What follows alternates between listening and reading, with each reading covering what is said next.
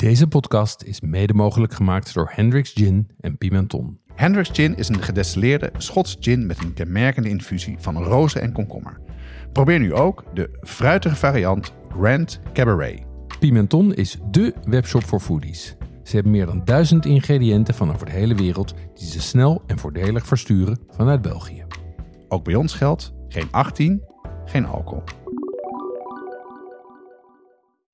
Jonas, pizza Hawaii met ananas. Ja of nee? Nou, eh, eh, echt nee met, eh, met uitroeptekens. En als wij hier pizza's thuis maken, en dat doen we vaak voor de, voor de vrienden van mijn zoon, dan Ja. hebben ze de, de, de pizza party. Dan hebben we zelfs borden gemaakt verboden voor ananas. nee, ik vind het echt, echt te goor.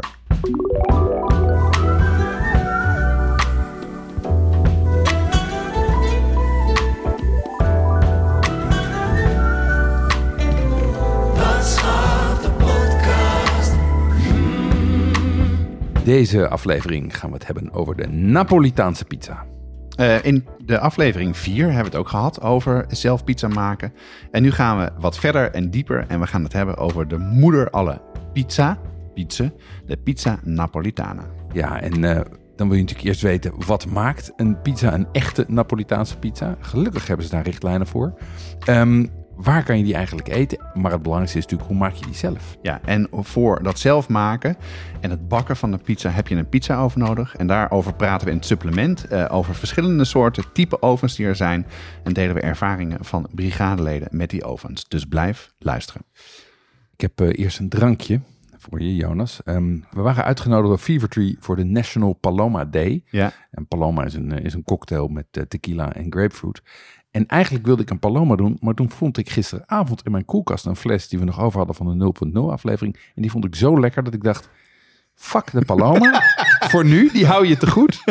En we doen even een, eh, we doen een, eh, een sparkling tea. ja ik was ook al een beetje beducht voor de tequila zo met de opname. Dus ja, te- tequila om half elf 's ochtends. Ja, dat is st- straf. Nee, maar eerst even proeven. ja, proef maar. Ja, dat is lekker. Ja. En ehm, het, het heel, want het benadert wel echt wel een champagne-achtig drankje. Ja, champagnegevoel, hè? Ja, met geur, met, eh, eh, met de smaak. Het is, het is een beetje, zit een beetje, ik vind een beetje smaak van appel in zitten. Ja. Beetje zoetig, maar ook wel eh, lengte. Fijn bubbeltje. Heerlijk. Ja, heerlijk. Hè? Het, Ja. Is een, het is dus een sparkling tea. En ehm, eh, het is een combinatie van jasmijn, witte thee en kamille. Ehm, en het komt uit de Kopenhagen. Dus bij de, thee is het. bij de, ja, het heet Blij, staat erop. Blij. Het, het, het- de vormgeving is top. Naam zou ik nog even over brainstormen. Ehm, van de Kopenhagen eh, Sparkling Tea Company. Nou, dat denken ze in Ehm, Denemarken anders over, denk ik. hoor. Zeker denken ze daar een. Maar het is een, eh, ik vind het echt een aanrader. Je kan hem voor ongeveer 20 euro kopen bij, eh, bij bijvoorbeeld No Low, een slijter voor non-alcoholische drankjes die we ook in de 0.0 aflevering hadden. En daar hebben we voor de brigadeleden, die krijgen daar nog korting op. Ja, ik ben het heel benieuwd als je dit inschenkt eh, in een hele mooie fluit. En die zegt er niks bij. Wie echt door gaat hebben in grote groepen of er geen alcohol in zit. Ik denk dat, dat, ik denk dat je een behoorlijk groot deel van de mensen kan foppen. Ja, Ja. ja. ook. Heerlijk, lekker. Wat, eh, wat heb je verder gemaakt de afgelopen tijd, Jonas? Nou, ik heb er heel erg veel gekookt voor heel veel mensen de laatste tijd. Oké. En dat is altijd mijn makker. Ik zeg altijd meteen ja. Ja? Ik denk dan later pas na, heb ik tijd. Ja, word ik En- hier als een vrijwillig cateringbedrijf ingezet? Ja, maar doe ik altijd zelf. Bied het altijd zelf aan. Sta ik dan soms nog eh, na een hele drukke werkweek. Die had, was echt super druk bij mij de afgelopen tijd. En dan s'avonds nog koken. Maar goed, eh, het is altijd, wordt altijd goed ontvangen. Ik had voor mijn schoonouders hadden we, hadden we gekookt. ehm, en hadden we een soort Indi Indiaanse curry. Soort van, ja, rijsttafel als een verkeerd woord. Maar we hadden drie curry's gemaakt. Ja. Vega, eh, met kip en met, eh, met garnalen. Nice. En die, en die garnalen was echt een ontdekking. Ja? Dat was eh, uit de Bijbel van de Indiaanse keuken. Van Polami? Ja, ja. En daar gaat kokos in, Oké. kokosmelk. maar daar gaat ook cardamom in en er gaat ook wat kaneel in en ook wat kruidnagel. Dus het heeft best wel warme, warme specerijen. En, ehm, en daar gaan dan de garnalen bij. En dat geeft een iets van een beetje zoetig vanwege de kokos. Het geeft een beetje een soort van pinda ja. diepte van, van, de, van de specerijen. En dan die lekkere, ja, wat, eh, de, de bite van die garnalen. Dat was Lekker. echt helemaal te gek. Pittig? Ja, kan het zo pittig maken als je wil. Er zaten, Ja. Hier zaten wel rawets doorheen. Oké. Eh, maar goed, ik had het voor mijn schoonouders gemaakt. En dat, eh, die houden met hun gasten wat minder van pittig. Dus ik durf het niet aan te doen om daar de, de hoeveelheid Ja. in te doen die in het recept staan. Maar ik heb het een beetje verminderd. Maar dat is hoe je het zelf wil. Klinkt goed. En je klinkt alsof je nog een partijtje hebt gedraaid. eh. Ik heb er zeker nog een partijtje gedraaid. Ehm, eh, we hadden met ehm, het weekend vrienden over de vloer. En dan vind ik het altijd leuk om iets te maken wat ook wat simpeler voor te bereiden is, maar wat wel altijd een, ja, wat altijd eh, er goed in gaat. Ja. En wat ik eh, nu weer had gemaakt, en dan, eh, dat is eend, Ja. eende, eendenpoten, eend five spices. Dus wat je doet is die eendenpoten, ja, die zet je even, even weg met zout en dan de five spices Ja. poeder, specerijen. Doe je in de oven, een anderhalf uur of zo. En dan wordt het heel knapperig en het vet loopt er een beetje Ja. uit. En het heeft een hele lekkere smaak. Dat trek je uit elkaar. Ja. Dan heb je pannenkoekjes, die stoom je. Daar doe je hoisinsaus in. Daar doe je dan de eend in. En dan Ja. doe je dan eh, wat lente-ui en wat komkommer bij. Ja, nice. Eet je op.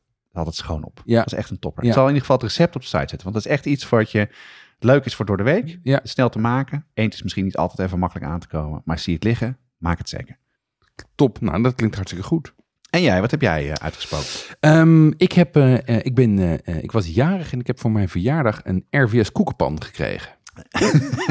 Was je blij met je cadeau? Ja, daar was ik blij mee. Ja, want ik wil eigenlijk af van non-stick. Ja, ik ook. Want daar begint toch wel steeds meer verhalen over te komen dat dat slecht is. En bovendien heb ik er heel veel moeite mee dat die pannen altijd maar na een jaar stuk zijn en dat je ze weer moet vervangen. En dat je te lang wacht met vervangen en dus gewoon plastic zit te eten. Ja, dus dat is in ieder geval wat ik altijd doe. zodra je krasjes ziet, ben je eigenlijk al te Ja, laat. ben je eigenlijk al te laat. Ja. Ehm, en je kan met RVS kan je heel dicht in de buurt komen, maar dan moet je wel weten hoe je ze gebruikt. Dus ik heb, eh, ik heb er eentje gevraagd. En de eerste pannenkoekentest is geslaagd. Ja, Dus dat is goed. ja Ehm, en dat is niet makkelijk, hè? Dat, dat- want wat het punt is dat het blijft plakken, hè? Ja, en, maar de truc is dat je hem eerst heel erg verhit, maar Ja. echt, echt heel warm, zodat een druppel water erop op danst. Dus niet Ja. zeg maar sist, maar echt erop danst. Ja. Dat je hem dan laat afkoelen Oh, en dat je hem dan mee gaat bakken. En dat afkoelen, dat had ik nooit door. Want ik dacht, ja, nou, dan heb ik hem dus zo kokend heet. En dan gooi ik er een klontje boter in, is dat meteen zwart. Ja, dat had ik ook. Ja, maar de truc is dus, je moet dus naar heel heet, want dan sluit die structuur zich. Ah, ja. En dan laat je hem afkoelen. Dus de enige uitdaging is, het kost best veel tijd. Want Als je een dikke pan hebt, zoals ik, met zeven lagen. Ja, dan ben je dus eigenlijk zeg maar vijf, zes, zeven minuten bezig Ja. met eerst verhitten en dan weer afkoelen. Maar eerste test geslaagd en ik ga binnenkort een biefstuk en een vis erin gooien. Kijken hoe die gaan. Ja, en, en ik had ook al wel begrepen dat dat verhitten hoeft niet op heel hoog vuur. Kan ook wel een beetje op gewoon wat lager vuur. maar Dus dan duurt het nog langer. Ja, ja. Maar Jeroen, jij hebt pannenkoeken gemaakt. Dat is toch niet wat jij echt allerlekkerste is van de Voor, wereld? voor ontbijt maak ik zeker pannenkoeken. maar verder maken wij geen pannenkoeken. Nee, natuurlijk niet. Nee. Hey, en verder, wat heb je nog? eh, nog Ehm, nou, ik, ik, zoals je weet hebben wij een, eh, zoals de luisteraars weten, hebben wij een, een tweede podcast. Bestellen kan altijd nog.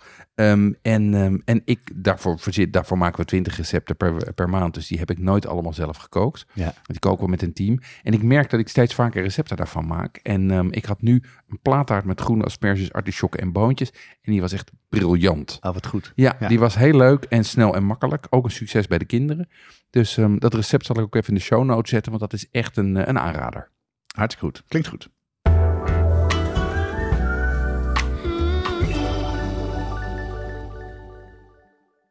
Tobanjan en tamarindepasta, Carnaroli rijst en de juiste tahini. Yuzu sap en panko. Moeilijk te vinden, zelfs als je een goede speciaalzaak in de buurt hebt. Daarom zijn we heel blij met onze partner Pimenton.be, de webshop voor foodies en hobbycooks. Die bezorgen vanuit België in de hele Benelux voor maar 3,95 euro. Ga naar pimenton.be om te bestellen. En leden van de brigade krijgen 12% korting. De actuele kortingscode vind je onder andere in de nieuwsbrief. Nou, dan gaan we beginnen eh, met praten over de pizza's ter pizza's, de pizza Napolitana. Eh, Jeroen, waarom verdient een pizza Napolitana een hele aflevering? Ja, het, het is de oerpizza. De moeder aller, eh, aller pizza. Ehm, die is ontstaan in de 18e eeuw in Napels. Ja? Ehm, en hij heeft een unieke smaak, vind ik. Het is echt, als je, als hij uit de oven komt en je ruikt hem, is het toch echt iets anders dan een, een, een just your average pizza. En wat er interessant aan is, wat wij als food nerd natuurlijk leuk vinden, is dat het een heel eh, eh, precies gedefinieerde bereiding heeft. Er is, geen, er is weinig ruimte voor, eh, voor onderhandeling. Ehm, en het is net als sushi of sommige pasta's, het is heel makkelijk en toch weer niet. Ja, het lijkt makkelijk, maar Ja. het goed te krijgen is moeilijk, ja. En je had het ook in de afgelopen zomer in eh, Italië veel gegeten, hè? Dan ben je in Napels geweest. Dat Ja. van je terug. Ja, Ehm, hoe is hij ontstaan dan? Want je zei net, hij, is al, hij bestaat al een tijdje, het is de oerpizza. Vertel. Ja, het is, het, wat er eigenlijk is, is dat de, de bakkers in Napels, die eh, namen hun restante eh, brooddeeg. Ehm, en die rolden ze dun uit en die belegden ze met, eh, met, met tomaten. En in 1734 dook de eerste pizza op. De marinara, die is heel simpel. Met plakjes knoflook, oregano en ehm, eh, extra virgin olive oil. Oké, ja. Ehm, en eh, ja, dat is dus eigenlijk de, de moeder alle pizza. En dat zonder mozzarella, zoals we hem kennen. Daar zit geen mozzarella op. Ah, Die kwam pas later. Ja? Die is in de 19e eeuw eh, gemaakt door een, door een, een pizzabakker. Ehm, die heeft de margarita ontwikkeld ter gelegenheid van de eenwording van eh, Italië. Eh, ja, dat moeten we ons ook niet vergeten. Dat bestaat natuurlijk ook pas 200 jaar. Ja. Ehm, 150 za- zeg maar. Ehm, en die is tomaat, mozzarella en basilicum, de kleuren van de Italiaanse vlag. En die is vernoemd naar koningin Margherita van Savoye. Dus als je de volgende keer Margherita pizza serveert, kan je daar even een kleine anekdote Ja, bij serveren. Eigenlijk is hij Frans, die Eigenlijk- Italiaanse. Eigenlijk is hij, ja, is, hij, is hij Frans en adellijk. En, eh, en, en ja. Ja, wat is wel grappig, want in diezelfde periode, eh de week nog wel van de Bolognese aflevering, is, dat, is, is de Bolognese ook ontstaan. En ook het invloed van het Franse hof en wat er aan gekookt werd. En dat je ook ziet dat er dus heel veel versies waren. En op een gegeven moment hebben de Italianen gewoon besloten, dit is hem. ja. En in Bolognese hebben ze hem vastgelegd. eh, en dat is ook wat er met heel veel andere dingen gebeurt. Je denkt dat eh, die pizza's of pasta's zo altijd geweest zijn, maar dat valt allemaal wel mee. hè. Ja, maar het, wat ik dus. Aan de ene kant is het natuurlijk heel gek van de Italianen. Dat ze dan in één keer dingen vast gaan leggen en officieel maken. Aan de andere kant is dat ook wel weer heel fijn. Want het is dus heel duidelijk wat een Napolitaanse pizza is. Daar is gewoon geen onduidelijkheid Ja, ja, omdat over. het vastgelegd is. Ja, Ja. En, er, en er is dus ook een heel circus met cursussen en certificaten en wedstrijden. en 21 pagina's met regels en richtlijnen. Die heb ik allemaal doorgenomen. Oh ja, ja, ja, ja. Nou, laten we het daar dan maar meteen over hebben. Hoe ziet een echte Napolitaanse pizza eruit? Beschrijf hem even. Ja, oké. Het essentiële is dat hij een zachte, elastische bodem heeft. Zodat je hem kan eten à la libretto. En dat is dubbel gevouwen. Dus Oh ja. je, moet hem, want je moet hem eigenlijk vouwen om hem te kunnen eten. Want anders klapt hij om. Ja, een flap naar beneden. hè? Ja, flapt hij naar beneden. Ehm, en dat zie je overigens ook in ehm, Saturday Night Fever. Is zo'n die openingsscène waarin John Travolta door New York loopt. En die eet een slice pizza al libretto. Ik zal de link in de show notes ik zetten. echt heel oud. Ja. En verder. Ehm, nou, hij is heel dun belegd met tomaat en de overige ingrediënten. En waar het om draait is de cornicione, oftewel de korst. Ja. Die moet luchtig en krokant zijn, maar wel zacht van binnen. Ja. En bovendien is het geheel enorm aromatisch uit die, als hij uit de oven komt. Ik heb dus zelf staan bakken. En op het moment dat hij uit de oven komt, ruik je al meteen... dit is echt een goede pizza. En ik begin ook meteen te kwijlen. Oh, wat grappig. dus ja. dat is de... Ja, het is echt, het is echt een soort Pavlov-reactie. En, en je korst zeg je, vooral die buitenrand, hè, die moet heel hoog opgepoft zijn. Ja, Dat die moet ja, hoog opgepoft en krokant, maar van binnen zacht. ja, ja, ja. En, en dat is dus het lastige om dat te krijgen. Oh, als je het zo uitlegt, heb ik er al echt heel erg veel trek in. Eh, jij hebt er veel gemaakt Ja. en veel gegeten, onder andere in Napels. eh, en kan je misschien uitleggen hoe een goede Napolitaanse pizza smaakt? Ja, smaak uitleggen is altijd lastig, Ja, maar... dat kan je goed. ehm, Dus, eh, ga je ik- kijk, de geur is heel kenmerkend. Die is tomatig en die is, die is romig. Dat ruik je al meteen. Geur, ja. ja. de geur. Vervolgens is hij heet. Hij moet echt kokend heet zijn. En hij heeft een klein beetje eh cheese pool. Dus dat, dat de mozzarella die trekt in draden, zeg Ja, maar. ja, ja. Maar niet heel erg. Ja, dus niet, ja, ja precies. En dan heeft hij een combinatie van zoet en zout en umami en romig. Dat is een hele mooie, fijne balans tussen al die smaken. Ehm, de binnenkant is chewy, de korst is krokant. En als je er naar kijkt, zit er luipaardspikkels op de buitenkant Ja. van de korst. Het zijn van die brandplekjes. Ja, hè? van die, ja, maar niet te groot. Want dat is een... Dat, nee, nee, nee, nee, nee, nee, nee. Dat stond op pagina 19 van... Ja, niet te groot. Ja, en daar staat ook gedefinieerd hoe dik de bodem mag zijn. Ja. En wat de marge daarvan mag zijn. En allemaal helemaal gespecificeerd. Ja, maar dat is hem, ja. Ja, ik heb hem ook in, in, eh, in, in Napels ook gegeten. En je hebt hier in Amsterdam ook een eh, pizzeria bij mij in de buurt, eh Bellastoria, waar ze ook die stijl maken. Ja. Ik vind het heerlijk. Alleen je moet hem meteen opeten. Je- Meteen. Want ik haal, ik haal dat wel eens en dan, blij, dan kom je thuis en dan is hij soort nattig en dingen. En dat vind ik dan minder. Nee, dus, Heb je een natte krant in een doos? Ja. Nee, daar moet je niet. Nee, je moet hem meteen eten. Dus je moet hem zelf maken, Ja. eigenlijk. Of Ja, een goede om de hoek hebben. en zelf maken is niet zo makkelijk, Jeroen. Eh, daar kan je veel fouten mee maken. En eh, jij hebt er meerdere gemaakt. Welke fouten staan er in het epistel van 21 pagina's? Of wat, wat komt er veel voor? Ja, wat, is er moeilijk? be- belangrijkste is een te harde bodem. Dat die krokant wordt. Hij Ja, ja. mag niet krokant zijn. niet krokant. De bodem karton. no, nee, no, nee, no, nee. De, de bodem, precies. Ehm, wat je ook kan hebben is een, dat je juist een ongare bodem hebt. Dat het dat nat is, ja. Dat die te nat is. Ehm, wat je kan hebben is dat de randen verbrand zijn. Ja, of, dat gaat- de, ja. of dat de kaas verbrand is. gebeurt mij veel. Ja. Ja, gebeurt, is mij ook heel veel gebeurd. Maar dat is dus een hele fijne balans tussen wel een beetje gebrand, maar niet verbrand. Onvoldoende gerezen korst, omdat je hem niet goed hebt gevormd, dat hij een beetje plat is. Dan heeft hij, heeft hij niet die puffiness en niet die Ja. crunch. Ehm, of te veel vulling. Dat het gewoon, en dat het een beetje een soort Amerikaanse pizza wordt met een hele dikke laag. Het is echt een heel dun dingetje. Ja, en vooral dat, dat eh, niet gerezen korst, dat heb ik altijd, eh, net zoals met zuurdezen, dat, is, dat vind ik altijd jammer. Ik kijk dan in de oven en dan zie ik hem niet omhoog komen. Denk je, oh fuck, dan geef ik hem aan de gast. Ja. hey, waar heb jij het beste gegeten? Het beste waar ik hem heb gegeten is in Napels, bij Ja. Sorbillo, in Ja. de pizzastraat. Je hebt daar één straat waar alleen maar eh, pizzeria's zitten. Ehm, en heb ik gewoon een margarita gegeten. Ja, en die tikte alle vinkjes. En dan zie je dus ook wat het, wat het, hoe de verfijning, de het perfectionisme, hoe dat, dat, laat ik zeggen, van iets lekkers iets heerlijks maakt. Ja, ja. En dat Ja. is, vond ik echt briljant. Ja, dat is heel moeilijk voor te stellen bijna, hè? Hoe, hoe dat is. Nou ja, dat, net als met sushi, zeg maar. Ja. Ik bedoel, het goede sushi en kleine en slechte sushi ziet er op het oog hetzelfde uit. Totdat je het in je mond steekt. Ja, dat is fascinerend. Ik heb het laatste weer eens heel goed gegeten. En dan denk je, wow, dat is echt, het kan zoveel beter. Dat is Ja. ook, eh, ook met de pizza.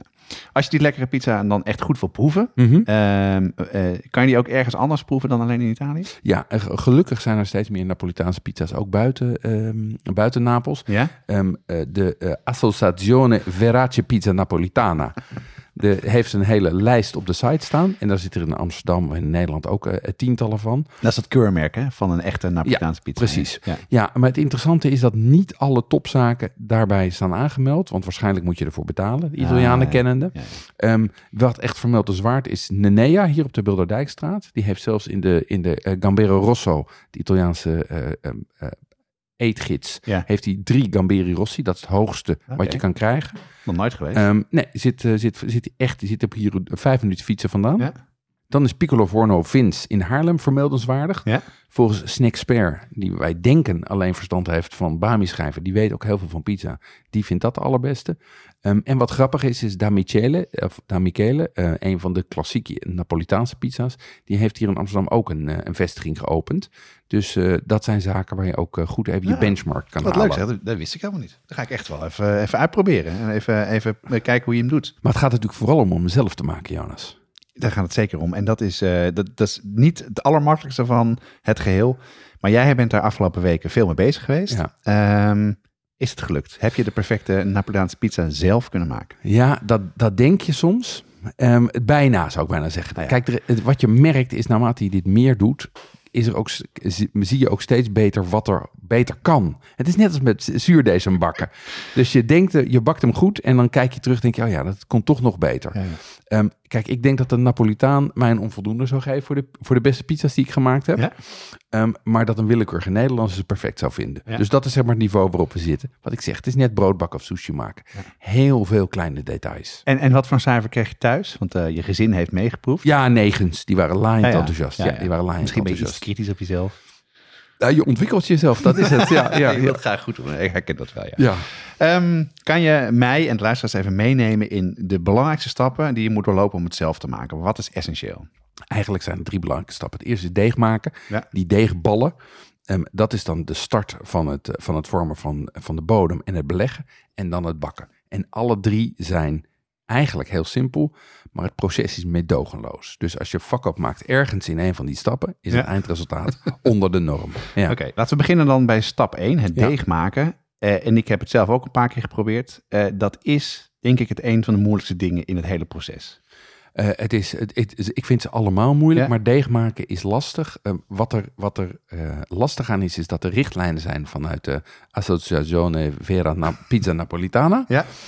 Maar eh, daar staan geen complete recepten. Oh, je- niet? Nee, 21 nee er, staan, er, staan, er staan richtlijnen en normen en principes, maar niet welke stappen je moet nemen. Nou. En als je dan gaat kijken naar, op, er zijn ontzettend veel YouTube-filmpjes en er zijn ook goede boeken. Ik heb van jou een goed boek gekregen.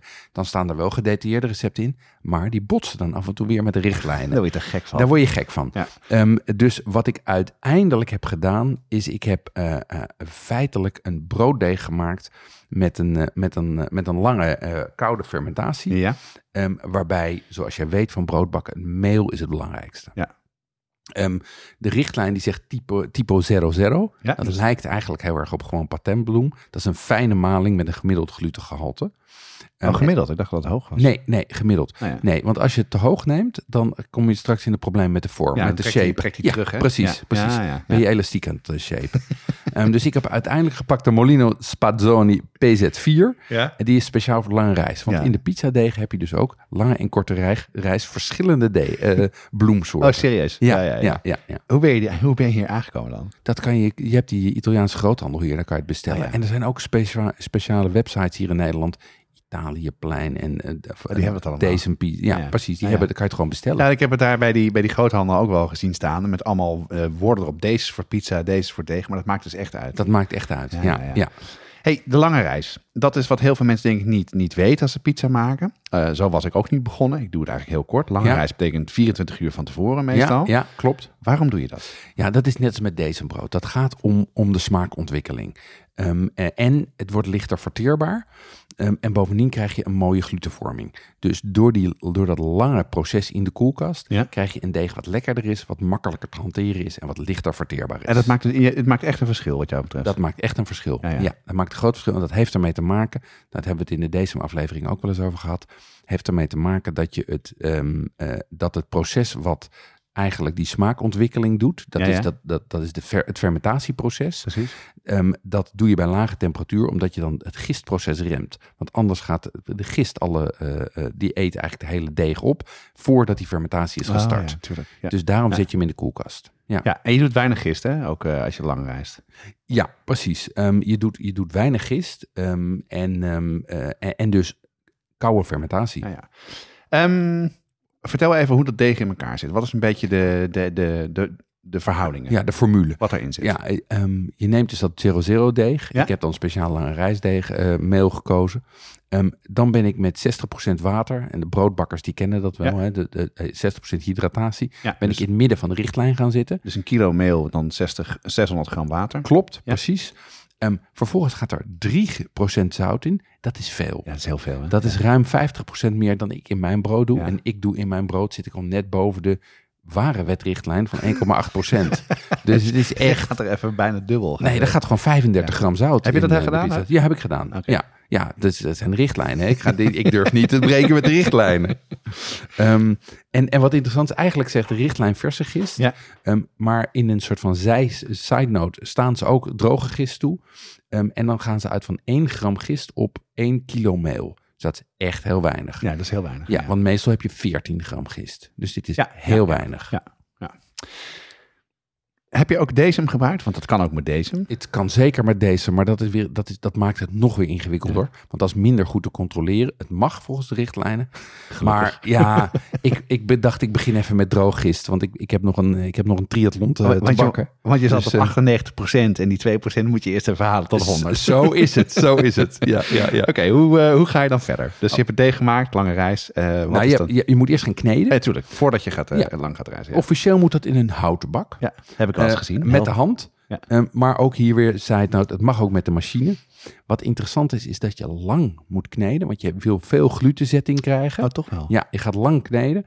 Ehm, ik heb hem 12 minuten in de KitchenAid gehad. Dat is echt lang, hè? Ja, en wat ik interessant vond, dat stond in dat boek van jou. Je moet dan koud water gebruiken. Want als je zo lang eh kneedt, dan warmt dat deeg op. Wordt het zo snel warm dan? Dat wordt zo snel warm. Dat, Hoe warm dan?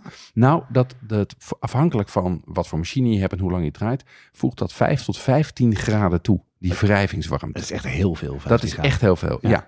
En je wil niet boven de 27 graden komen, want dan verslappen de gluten. En dan, wordt het een, dan, wordt het een, een- dan, dan zakt het uit. Ja, en nou heeft uiteindelijk ook nog wel effect op het gist. Als je te warm wordt, gaat het gist op Gaat moment gist te hard. Gaat, nou, ja, en, en ook, maar soms eh, kan je het killen, het gist. Ja, dan moet je boven de 37 gaan zitten. Ah, dus die kans is niet zo groot. Nou ja, 15 graden. Ja, Als je ja, een nee, precies. kamertemperatuur hebt. En, eh, Als je vanuit, ja, dan wordt het echt riskant. Ja, maar boven die 27 wil je dus ook niet komen. nee, want mensen zijn wel eens gaan gewend om lauw water te gebruiken met gist, omdat het een beetje activeert. Dus dat moet je dus eigenlijk allemaal niet doen. Ja, als, als je in de winter zit en alles is koud en 16 graden. Maar, maar meestal, ik, ik zou gewoon koud water nemen.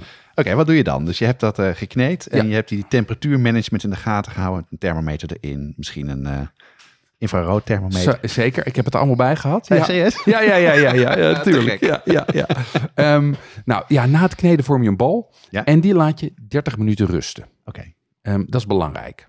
Eh, en dat is dan de eerste reis of niet? Ja, dat is, een, dat is een beetje de eerste reis. Ik dacht ook, het is de eerste reis, maar eigenlijk zitten er wel drie reizen in totaal. Ja. Dit is vooral om de gluten te laten ontspannen. Want je hebt hem dus nu, je hebt hem dus 10 minuten in de machine eh, klappen gegeven. Ja. Ehm, en dan is het eigenlijk eigenlijk nog vrij hard. En na 30 minuten is het weer zacht en vormbaar. En bovendien is het dan een beetje gerezen. Oh, je hebt het nog niet gevormd? Nee, Ah, oké. nee. Dat ga je dan na die 30 minuten dat doen? ga je na die 30 minuten doen. Precies. Vertel, hoe doe je dat? Nou, neem je gelijk een stuk volgens de richtlijn tussen de 200 en 280 gram. Afhankelijk van de maat van je pizza. Die mag maximaal 35 centimeter doorsnee zijn. 280 gram is veel, hè? 280 gram is veel. Ik Ja. heb 250 gedaan. Nou ja, vind ik ja. ook nog best wel veel. Ja, en daar vorm je perfecte ronde ballen van. Ja. Met, een, met een ronddraaiende beweging. Ehm, ik, ik kan dat nu proberen uit te leggen. Maar ik zet gewoon een link in de show notes. Naar een filmpje van bijvoorbeeld Babish. Die laat zien hoe je dat makkelijk kan doen. En die zet je weg in de koelkast voor 12 tot 24 uur. Ja, ja dus, dus, maar dat shape is wel belangrijk. Hè? Wat mensen van, van brood ook kennen. Ja. Zet je spanning erop, eh, maak je ballen van. En 12 tot 24 uur in de koelkast. Ja, Eh, waar doe je ze in? Eh, niet in een kom, neem ik aan. nee, toch? nee die- ik heb daar speciale deegbakken voor met een deksel. Oh, wauw. Ehm, eh, Link in de show notes. ja, link in de show notes. Ehm, ik gebruik dezelfde die ik voor mijn ba- baguettes ook gebruik. Bij die Italiaanse groothandel kan je en bij die pizza oh, websites kan je ze ook allemaal Oh, bestellen. ja. Iedereen gebruikt ze. Ik zit daarmee te, mee te kloten altijd. Want Je hebt zo'n bak nodig. ja, want ik, Ja. he- er gaat heel erg veel, bij mij dan heel erg veel plastic folie overheen. Dat vind ik altijd wel een beetje zonde. Want eh, gaat er ook een deksel op of niet? Ja, daar gaat een deksel op. Ja, je moet ze afdekken dat ze, dat, ze, ja, dat ze ruimte hebben. En ze moeten voldoende ruimte hebben om te verdubbelen. Ja, want- En je wil toch acht of tien of twaalf ballen. Dus dan moet je gewoon een slim stapelsysteem Ja, want hebben. als je, als je er toch al 24 uur in gaat investeren, dan wil je in ieder geval niet één pizza maken. Zo is het, zo is het, ja. Eh, Ehm, ja, en wat je vervolgens doet, is de volgende dag, want dan kom ik even terug op die reisvraag, ja, haal je ze uit de koelkast twee uur voordat je gaat bakken. waarom dan? Omdat ze dan eigenlijk nog weer, eh, omdat als ze koud zijn, zijn ze minder makkelijk te vormen. Ja, dus als tuurlijk. ze warm worden, dan worden ze weer makkelijker te vormen. Bovendien rijzen ze hier nog weer een beetje na. Want in die fermentatie zijn weer suikers ontstaan en daarmee voed je die, eh, die gist weer. Dus eigenlijk heb je drie reizen. Ja. Een korte aan het begin, dan een koude lange en dan een, weer een warme van twee of drie uur voordat je gaat bakken. Dus dan moet je even goed timen. Dus, eh, dus niet vlak voordat je de pizza gaat, gaat maken uit de koelkast halen, maar even een paar uur van tevoren. Het eerste wat je doet is je, is je eh, eh, in, in mijn eh, schema is het eerste wat je doet is je deeg uit de koelkast halen. Dan maak je de toppings, dan steek je de open, dan steek je de oven aan. Of die twee ja. kan je omdraaien. Ja. Nou, we hebben denk ik nu lang al over het deeg gehad. Ja. Stap 1. En dan komen we bij de volgende stap. Het vormen en het beleggen. Ehm, hoe heb je dat gedaan? Wat hier belangrijk is, wat we ook al bij eh, bijvoorbeeld rijstbakken hebben gezegd, zet alles klaar voordat je gaat werken. Ja. Je moet echt zorgen dat je je mise en place goed op orde hebt. Ehm, dan maak je, je maakt je toppings. Daarvoor moet je alleen San Marzano tomaten gebruiken. Ja. Verse? Eh, n- mag vers, ja. Ja. En dan moet je meer plakjes snijden. Eh, Wat heb jij gedaan dan? Uit blik. Uit Oké. blik. En, niet, en niet eh, in de pan eh, aanmaken? Helemaal Zout- niks. Nee, Oh, verboden. Uit het blik gewoon. Uit het blik. Rauw. En wat doe je daarmee dan? Die knijp je fijn met je handen. Oké. Ja, niet snijden, niet in de keukenmachine. Babish gebruikt de staafmixer. Ik denk dat dat in strijd is met de richtlijnen. Ik, Ehm, ik weet het wel zeker. ja, maar in principe, want je wil een beetje een chunky saus hebben. Oh ja, er moeten stukjes in En zitten. er moeten een beetje stukjes Ja, in ja. zitten. Want daarmee zorg je namelijk ervoor dat hij wel de natheid heeft, maar niet dat vocht in die bodem loslaat. Ja, tuurlijk. Omdat het Ja, klontjes zijn. tuurlijk. Nou, vervolgens neem je mozzarella of eh gewo- fior di latte ofwel buffala. Die scheur je. Dus die, of je snijdt hem of je scheurt hem. En die laat je even uitlekken. En waarom, waarom doe je dat dan? Waarom scheur je en, en laat je ze uitlekken dan? Omdat je ook daar het vocht weer uit wil hebben. En om te voorkomen dat die bodem te nat wordt. exact. Ah, dat die bodem te nat wordt. Exact, exact, exact. En dan kan je dus gaan shapen. Oké, dan komt denk ik, althans denk ik, dat weet ik uit mijn eigen ervaring, het allermoeilijkste van het, eh, de, de stappen, het shapen van de pizza. Eh, pak je daar lekker een, eh, een deegroller bij, even goed rollen. Als jij lekker snel klaar wil zijn, pak je de deegroller. Want Dan krijg je, mag je alleen Napels niet meer in. Dan word je bij de stadsgrens Ja, tegengehouden. dat zeg ik namelijk altijd Ja, tegen mijn vrouw. ja. Geen deegroller, geen deegroller. Maar ik mag, ze, ik mag ze namelijk niet shapen thuis. Sorry, Caroline.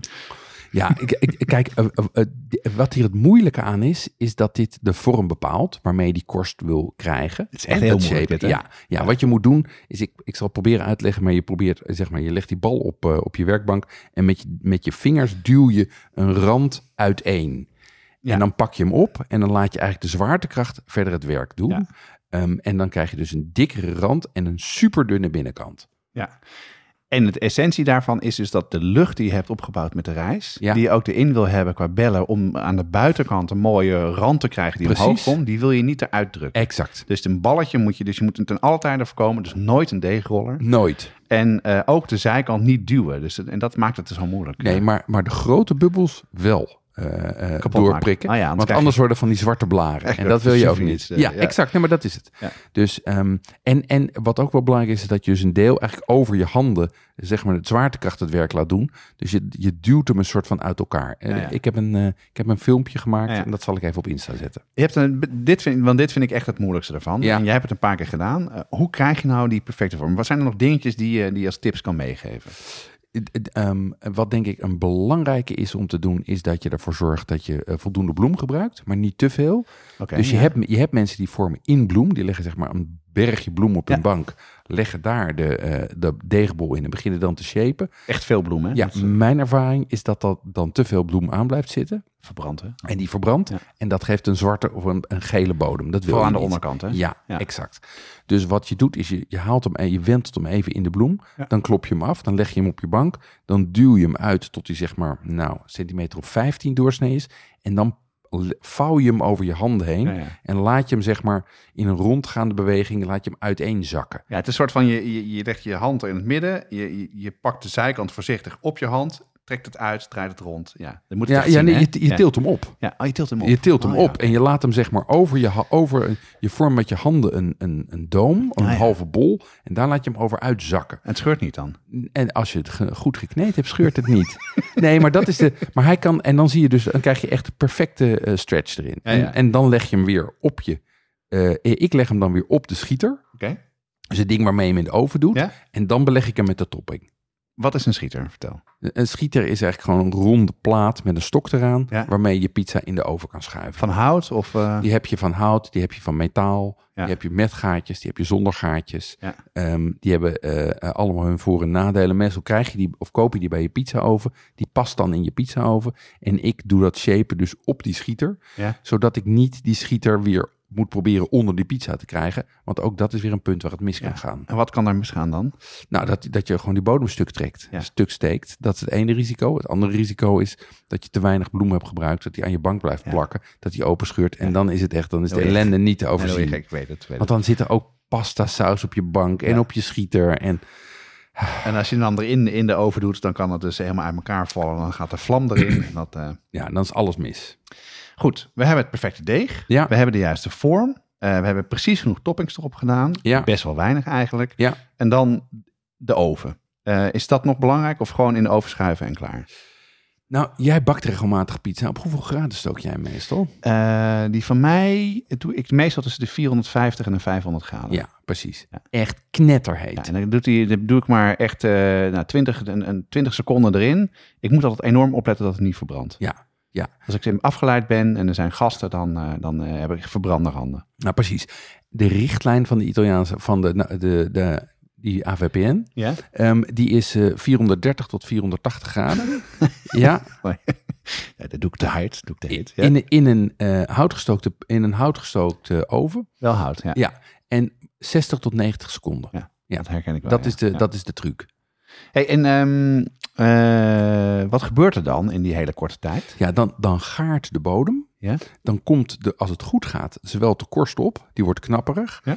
Ehm, en je krijgt een soort van luipaardprint van kleine verbrande plekjes op de korst. En die is belangrijk, want het geeft een bittertje. Nou ja, maar je wil niet te veel ervan hebben. Nee, Dan gaat nee. het namelijk verbrand Nee. verkolen, ja. Precies. Ja, en draai je hem nog ook Ja, je moet halverwege draaien. Dan Ja. heb je weer een apart soort, soort platte lepel voor. Ja. Die ken jij ook, Ja, die, denk dun- ik. die kleiner is. ja, hè? die kleiner is. Ja, dat zie je en in daarmee- ook wel, met die lange stokken zo. Dan kunnen ze heel mooi draaien. Ja, en met een soort, een soort soepele polsbeweging draai je hem dan eh, langs het vuur. Want vaak zit het vuur achterin of aan de zijkant. Ja? En met die stralingswarmte krijg je dus die, eh, eh, krijg je die, eh, die spikkeltjes. Ja, ja. En die warmte van de plaat van onder, die zorgt voor de garing. En, en, en is dat dan makkelijk om die oven goed op die temperatuur te houden? Ehm, dat hangt ervan af wat voor temperatuur je, wat voor oven je gebruikt. Ja, ja. en wat, wat Ehm, in jouw geval dan? Nou, hout is natuurlijk gewoon lastig. Ehm, maar daar, gaan we het in, daar hebben we het in het supplement uitgebreid Ja. over. Ja. Temperatuurmanagement is, is belangrijk en verschilt heel erg van eh, per brandstof die je gebruikt. Ja, ja, ik gebruik gas en dan is het wat eh, is het proces. Ik herken heel erg wat je zegt dat hout eh, ingewikkeld is. Gas is, is wat dat betreft eh, gewoon niet naar omkijken Nee, makkelijker. Ja. Ja, veel beter controleerbaar. Maar wat ik wel merk is tussendoor moet je hem toch even weer warm laten worden. Dus, dus het, het, het luistert vrij nauw, ja. Ja, Ja. ja. nee, dat, dat luistert heel nauw. Dat is mijn ervaring ook, ja. Als je dat nou niet zo heet kan maken, kan je dan een Napolitaanse pizza maken met een lage temperatuur? Nee, ik heb dat geprobeerd. En er zijn ook eh, YouTube-filmpjes van mensen die zeggen dat het kan. Het is, on- het is onvergelijkbaar. Want je, die, dat geeft toch een te krokante eh, bodem. Ja.